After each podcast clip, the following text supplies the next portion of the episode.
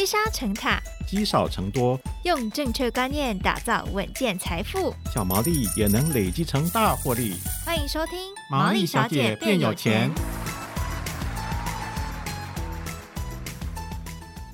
Hello，大家好，欢迎收听《毛利小姐变有钱》，我是佩服，我是笑鱼。好，今年九月份的时候，行政院拍板通过了房屋税条例的修正草案，也就是所谓的囤房税二点零。未来这个草案啊，如果三读通过的话，房屋税的计算方式就会出现不一样的状况了。没错，那这个呢是被称为是打房绝招的囤房税二点零啊。那具体上跟一点零版本有什么不同吗？那么房屋税又是怎么计算的？房价是不是真的会如大家所预期的，会因为这个政策被压制吗？是，我觉得这个真的是蛮好的一个议题哦，因为也有看到说法，这个租金啊，有可能会因为这个囤房税而上涨。对你来说最在意的，哎，对，租房族很可怕的。所以，我们马上欢迎今天的来宾呢，这个房产 Podcast 欧本豪斯的主持人 Sean 来帮我们解答。欢迎 Sean。嗨，你好。嗨，大家好，我是欧本豪斯的 Sean。好，首先来问一下，就是说这个囤房税二点零啊，它会对谁有影响呢？嗯，其实囤房税二点零，我觉得主要是对多屋族有影响。然后它最主要主打的，我觉得除了是多屋主之外，有几个重点。第一个就是所谓的全国总归户，呃，以往它是看县市嘛，那现在变成说是它全国都看。那第二个就是，如果你出租的话，其实反而被认定不是囤房，我觉得这是很大的差异。嗯，哦，所以我觉得这个对，嗯。不管是真的房子拿着不想出租，或是有出租却没申报的人来讲，会有比较大的影响。嗯，所以我们先锁定来，如果你是多屋主的，或者是你没有拿出来出租的，可能会有一定的影响。那当然，房屋税它毕竟就是财产税的一种嘛，你有房子，你就会需要被它课到税。我有一个很好奇的问题想问一下，就是。多屋主，他们是屋主，他们是买房子的人。那相对的，对于建商，他卖房子的人，他手上一定超多房子的嘛。那这两个在囤房税上面，他们课税的模式会有不同吗？呃，其实这个很好的问题，这个就是最近建商一直在反弹的东西。因为建商会认为说，确实，如果你是个自产者，或是你是一个很有钱，想要一直把钱放进房地产的人，啊，你买多，你课多合理。嗯。可是建商一直在反弹的点在于说，他是一个制造者，我是一个。供给房子的人，那为什么也要克我？对，所以会不会再做这个修正？嗯，我觉得大家可以去研究一下。嗯，但只是说现在在还没有做修正的情况下，未来对建商会有一个蛮大的影响，因为现行的制度是说，就是如果你建商拥有房子，那你还没有卖掉的话，你就是比较一般的这个房屋税，就是。因为房屋税其实地方税率，所以每个地方不太一样，但原则上就是一点五趴到三点六趴左右。是，但是修法之后很有趣，他会说，如果你在两年内卖掉的话，哦，它的趴数是两趴到三点六。可是如果你囤到两年以上没卖掉，可能会调高到四点八。哦，对，他就是要你赶快卖就对了，不要一直放在手上。嗯，但是问题是，这个可能不是电商可以控制的。嗯，你说是不是建商能控制？当然有人可能会说啊，你降价卖就有人会买啊。可是我觉得也。不一定，因为譬如说，好，第一个就是你的购地成本就在那边，你的建造成本就在那边。那如果成本本来就这么高，那你说我降价卖，我会不会划算？嗯、第二个就是，那如果是这样，那我干脆不要做这件事了，有没有可能会发生这样的状况？我干脆不要盖房子。那这边说会不会连带影响到连都跟啊、围老这些都不好推？因为建商觉得哇，我做这件事情很吃力不讨好呢。哦，嗯，所以我觉得这可能也有影响。可能影响也不是只有单方面，是多方面。我觉得是多方面的影响。嗯，所以课税连甚至到供给面都有可能会要影响到，就对。嗯、不过呃，根据这个房屋税的条例啊，因为里面有提到一些像是这个计算税率的不同，分成了差别税率跟累进税率这两块。能不能请 Sean 跟我们稍微简单讲一下这两个的计算方式有什么不一样的地方？OK，, 其实它的意思有点像是，因为房屋税很奇怪，它是地方税率。举例来讲，像我们在做台北市的包租代管嘛，如果你是自用住宅，原则上全台湾目前都一样，就是一点二 percent 的房屋税。嗯，但是如果你不是自住的话，那你出租就会有点不同。像以台北市，它就会是所谓的嗯差别且累进税。看到你看你有几间房子，可能二点四到三点六 percent。那呃，如果未来这个囤房税过的话，可能到四点八，但目前有一些地方还是在用所谓的嗯单一税率，像新北市就是你出租就是一点五，对，所以其实差别税率，我觉得应该是说差别税率与否就在于我刚才讲的是，呃，二点四到三点六呢，还是单一税率一点五之类的。那另外就是呃。累进税率就是像我刚才讲的，如果你以台北市来讲，你两户以内是二点四，三户以上三点六，这就是累进的概念。所以对于来大家来说，那单一税率感觉比较好啊。当然。对对对对对，便宜。可是囤房税二点零现在在讲，就是地方就地方政府虽然可以自己去定定要在几趴，可是他说你一定要去定差别税率，不可以再单一税率的。因为你看哦，如果你以往在新北市，你有十间房子，举例啦，都是呃非自用，因为自用原则上三户以内，所以你非自用十户都是一点五趴，其实真的没什么感觉。嗯。可是如果会变成真的是两趴到三点六，甚至四点八，那你越多户，当然会越有感觉。首先要有十栋房子。没错，有钱人的烦恼。那好奢侈。对我我我有看到这个累进税，让我想到之前新北市有一个状况，是他先把累进税调高之后，又把它调回来了。哦。对，我记得有这个政策的状况，然后那时候也被。人家说啊，是不是有一个优化给这个有钱人的一个状态？阴谋说吗？对，就是哎、欸，可能这有可能，因为新北市我们之前自己的 podcast 有在讲，就新北市的多屋主其实是最多的，嗯，对，所以会不会有一些、哦、嗯选这，这很复杂？我我坦白讲，我觉得很多的税率或是很多的政策都会跟着。选举，嗯，在走，因为要选举了嘛，所以 就是一定会有这些东西在里面。是我查到是民国一百零六年的七月，那时候新北市的每每户课的是二点四 percent，嗯，一百零八年一月九号又调回课回一点五 percent，对，对，所以它又调回来了。对，当然刚刚讲到很多这个二点零的调整啊，那。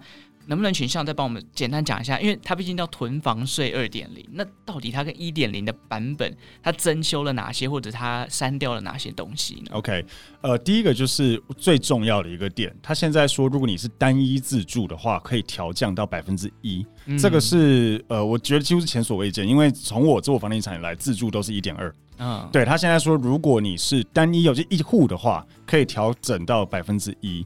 那当然，如果你是三户以内，你还是一样是属于一点二 percent。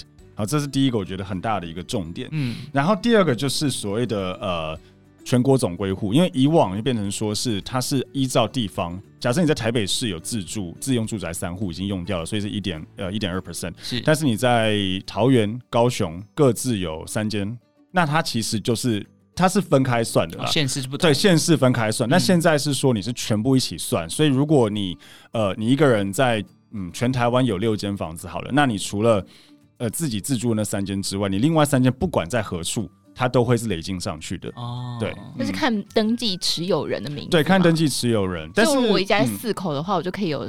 然后超过那个，就是有一个上限的总额啊。对，看它是可以交叉设计，因为自自用住宅主主要就是在于说你自己或是配偶呃，然后未成年直系亲属之类的，你可以就是譬如说我有三间，可是我户籍交叉设。那其实这样子，这这几间都可以是自用住宅。它逻辑有点像是，就是我一个人有买好几间房子，但是我就是小孩住一间啊，爸爸妈妈住一间啊，对对对，我们自己住一间啊，都都可以用自用这样子。哦，这样都可以算自用。对，所以他就是说三户以内就在这边。所以传宗接代很重要。呃，你要有很多人可以涉及这样子，对对 对，嗯，对，OK。所以刚刚讲到的是这个自住税率从一点二调回一到一 percent，然后全国归户。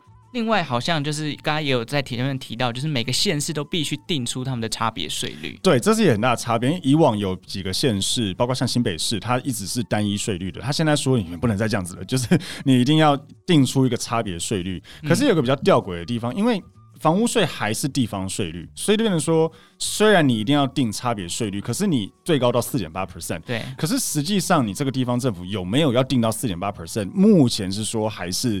地方政府决定哦，所以弄一弄可能，比如说为了选票之类的，就为了选举或什么，他可能就会定说，比如新北市，我觉得就蛮有可能，就说我上限还是 maybe 维持在三点六，那其实也不过就跟台北市目前是一样的，对，所以其实也没什么感觉哦。嗯，但是它总共是从一点五 percent 到三点六 percent 调高到二到四点八 percent，对，所以其实还是有点感觉啦。嗯，嗯是 OK，好，这个大概是总共有增修的一些项目啦。不过我们讲回来到刚刚。一开始我就讲到，我 们毕竟是租屋族，租屋族，我看到了一个新闻，就是说啊，这个囤房税二点零，如果未来上路的话，房东因为他要缴的税变多了，所以他可能会把他需要缴的税转嫁到租金成本上面，然后租屋族的租金成本就变高了。那这样子，学长怎么看待这件事情？是会发生的吗？我觉得这这个有很多层面的可能性在里面。嗯，呃，譬如说，第一个，我觉得。会不会发生？我觉得还是要看回归到市场机制。就是说，如果今天房东他把房租转价调高到某个点，那也要有人愿意跟他租啊。嗯嗯，对。如果没有人愿意跟他租，那他要么空着，那他要么就要调降。这是第一个点。可是确实双北是，嗯，租屋族很多啦。对对，那再来就是回到税率的这个这个政策上面，他这边呃囤房税二点零也有讲到所谓的囤房哈，嗯，它的重点是空屋，所以他其实政策上是鼓励你把房子出租拿出来租的。对对对，他不希望，他有点，他其实是聪明的，就是说。因为很多租房子的房东都不报税，就是我们讲的租屋黑市嘛。那他叫现在告诉你说，就是 OK，如果你不报，我就当做你是空屋，我就克你囤房税，对不对？所以如果你乖乖报税的话，那我就降低你的房屋税。可是这边就有个很奇怪的地方，就是哪个比较划算？因为我可能譬如说三点六变四点八，或是之类的，二点四变三点六，whatever，因为。房屋税是看房屋评定限值，嗯，呃，台北市很多老房子，老房子的评定限值都很低。我我举例来讲，我家住呃中和，我家是大概十十一年的大楼哦，我的房屋评定限值才四十几万，嗯，就是因为房屋评定现值跟你的买卖价格是完全没有关系，完全没有关系的。对对对，所以很多很多的台北市的老大楼，即便那个房子可能三四千万，它的房屋评定现值可能就嗯二十万。哦，那两 percent 真的很，其实没什么感觉，对，其实没什么感觉，所以就算是你什么两趴变四点八，OK，两千，呃，这样多少？四千变八九千一万，其实还好吧。可是他如果一个月租金是收，我就我就讲一年好了，他一年如果收六十万租金，他扣点扣除额掉，其实一定是申报租赁所得会比较不划算。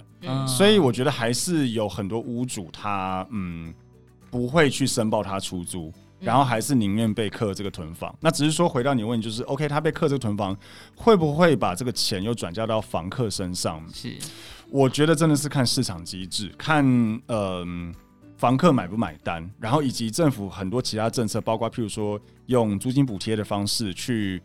一来减轻租呃这个租屋主的负担，二来也逼着房东要报税，嗯，所以它是一个很多层面向的一个问题。是牵一发动全身的感觉。是是是，因为政府它是一个屋主与政府之间在。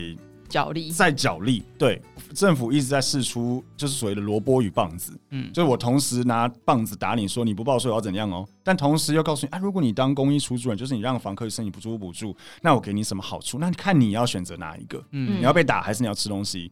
但是同时也是房东的角力，就是我那我要选择哪一个啊？我会不会被房客偷偷去报税啊？哪个会比较痛啊？然后我呃，是不是像很多人讲说，如果你去申请租屋补助，房东不能挡你嘛，对不对？对大不了明年就不要租给你啊。对，就或者再调高啊。对对对对，也有人会这样讲。那一样回到市市场机制，就是说，那他调高了，有没有人愿意跟他接手？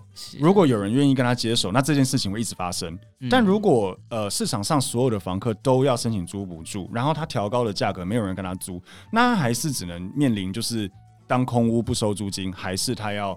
降回一个正常合理的价格，我觉得没有人说的准。那这个就问佩服就好啦。所以如果房东调高，你会愿意接受吗？不会啊。但你会觉得说，你会不会找不到更好的租？我会觉得最麻烦就是我要搬家这件事，这才是一个隐形的成本啊。虽然听起来好像啊搬家不难，或者要重找，可是你所有的东西要重新再弄，甚至是你要重新习惯那个生活圈，都是需要一些成本。嗯，这需要时间。我我自己的看法，我觉得台湾的这个所谓的。租黑市这件事情已经要末日了，我我个人觉得，我觉得应该 maybe 五年十年内这件事情就不会有，就逐渐要透明化。我觉得，我觉得，因为一来有很多这样的政策，二来就是社会住宅或是租金补贴的政策一直在推行推行，然后一直让房东越来越没有办法躲藏。嗯，其实像我们自己在做这个行业，呃，很多房东我们一直跟他沟通说，你不是真的就是躲不掉了，那你与其等着被人家追税，不如你现在就加入，嗯，呃，你这样子就。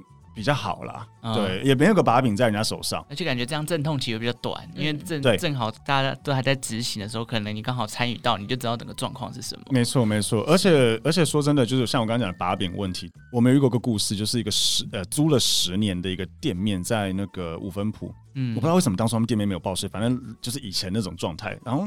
十年下来租金可能一千多万吧，房客想要搬走，房东要跟他收很高额的违约金，房客就一句话说好，那我十年的合约去报税。哦，嗯，哇。嗯，房东说啊，算了，就你就一个把柄在他手上，一千多万的那个，欸、那个真的可能连补带罚，那会很罚起来很可怕，会很可怕，那真的会破产。所以就是很多这样子的把柄在他手上，其实你不如就去报税就好了。是，嗯所以房客还是要硬起来，这个房东的其实是啦，就是我们都会跟我们的房东一讲说，就是现在不可能去很强硬的规定说不报税了，这是不做不到的。嗯，所以房客是不是要做一个什么房客联盟啊之类的？其实有诶、欸，好像 我记得有什么租客联盟，对对对，啊就一直在伸张这个所谓居住正义跟报税这件事情。是，嗯好，，你可以搜寻一下，看有没有来。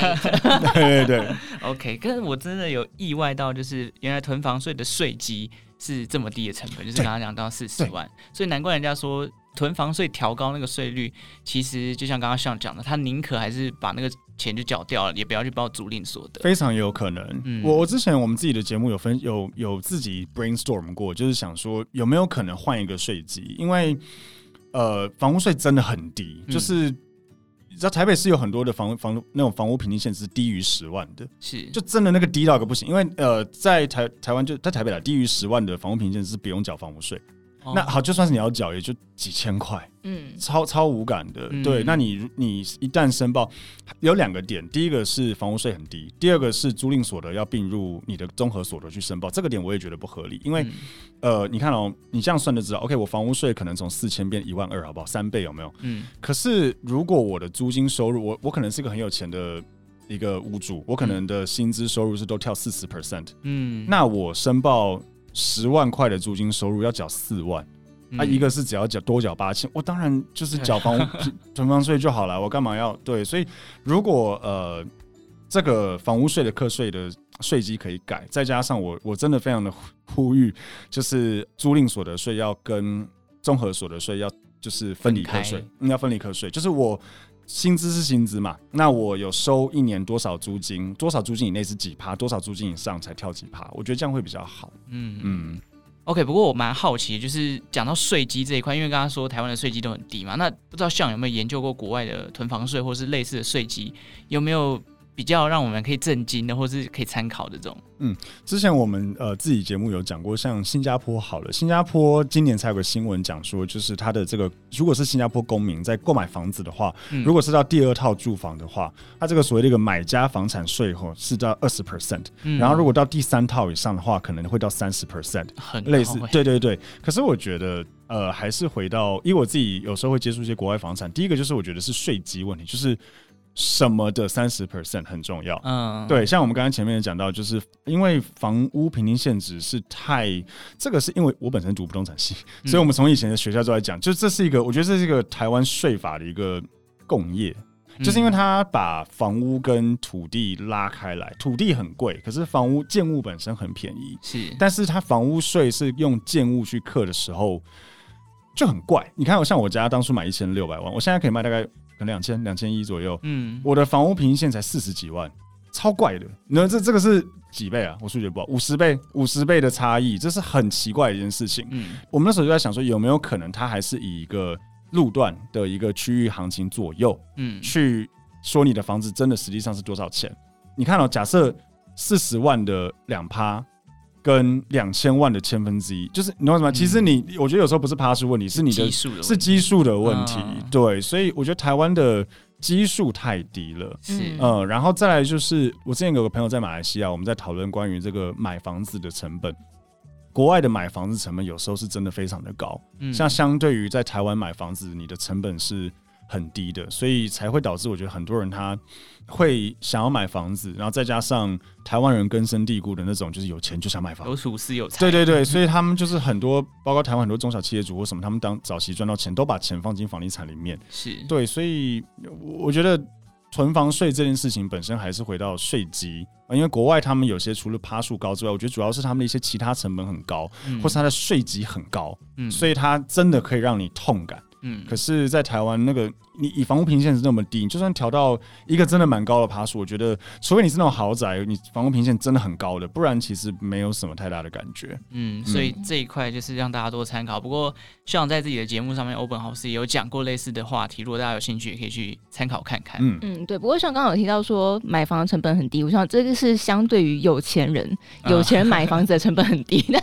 有一些年轻人可能就觉得买房子很困难，是觉得是是。成本很高。呃，我的我的成本的意思是，呃，房价本身是一件事，但我的意思是说，就是你额外要付的钱，哦，比方对税啊那些额外的东西，中介费当然是一笔钱啦。但是譬如说像对税啊，或是一些其他的费用，嗯其实相对于很多国家是蛮低的。嗯，对，所以变成说，只要你的头款有，其实你那些额外的钱是没有到很多的。对啊，确实啊，嗯头期款是一个最困难的部分。不过我们刚刚讨论到税基这件事情啊，有一个额外问题想要请教，就是说，因为税基调高的话，对于一些低收入户的弱势族群来说会有影响。比方说，嗯、呃，他本身他名下有房子，可是他可能因为身体状况没办法工作，那他就变成他在社会福利上面他已经没有办法去享有了。那如果税基在调整，那是不是对他们来说也会有更深一层的影响？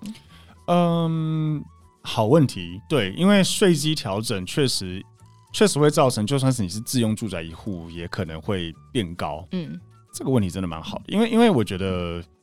居住正义定义本身不是说只能给弱势，像我们自己公司也在做社会住宅，其实常常就是有在讨论这个议题，就是不是说只能给弱势的人住，因为你如果只是给这样子的人住，其实不是居住正义，应该要让所有可以有需求的人去住，只是说这个需求你还是要明确定义。像我们在做不管是社会住宅，或是在做这个呃一般客户呃屋主当所谓公益出租人，就是房客要申请租屋补助，他很多都是看这个人有没有房子啊。但是就像你刚才讲的，就是哎、欸，那如果我有一间房子，可是我本身呃其实是一个低收入户或是怎么样，那为什么我不能住？嗯，对。但是对政府来讲也很尴尬，就是嗯，可是我也不太可能每一个人说 OK。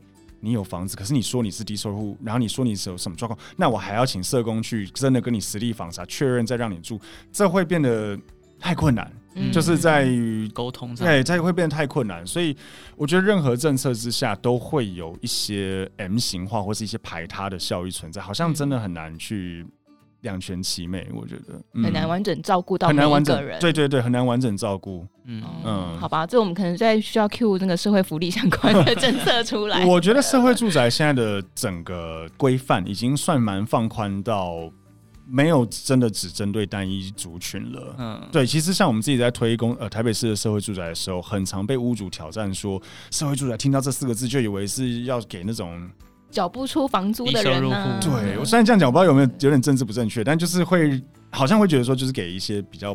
不 OK 的人，但其实社会住宅，它举例来讲好了，以台北市，它现在今年来讲，它是说你家庭年所得平均一个人是六万六千五百四十六块以内，其实很高哎、欸，六万多哎、欸，对，就是所以就是。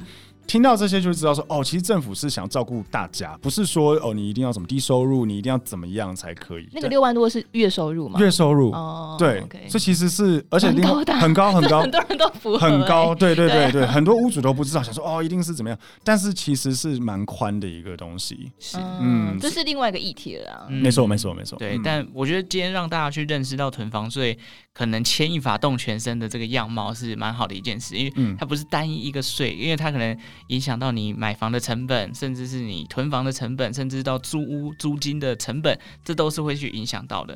不过最后我们回到一个最重要的观点，这个囤房税上路，以向您的观点来看，你觉得在房价上会有什么样的影响吗？我个人觉得还好。我我我，这是我个这个每个人对房价都有他们的看法。然后我觉得一直以来都很有人看空，有人看多，然后没有人真的讲的极度的准。是对，但是我个人觉得还好的原因是有几个。第一个就是。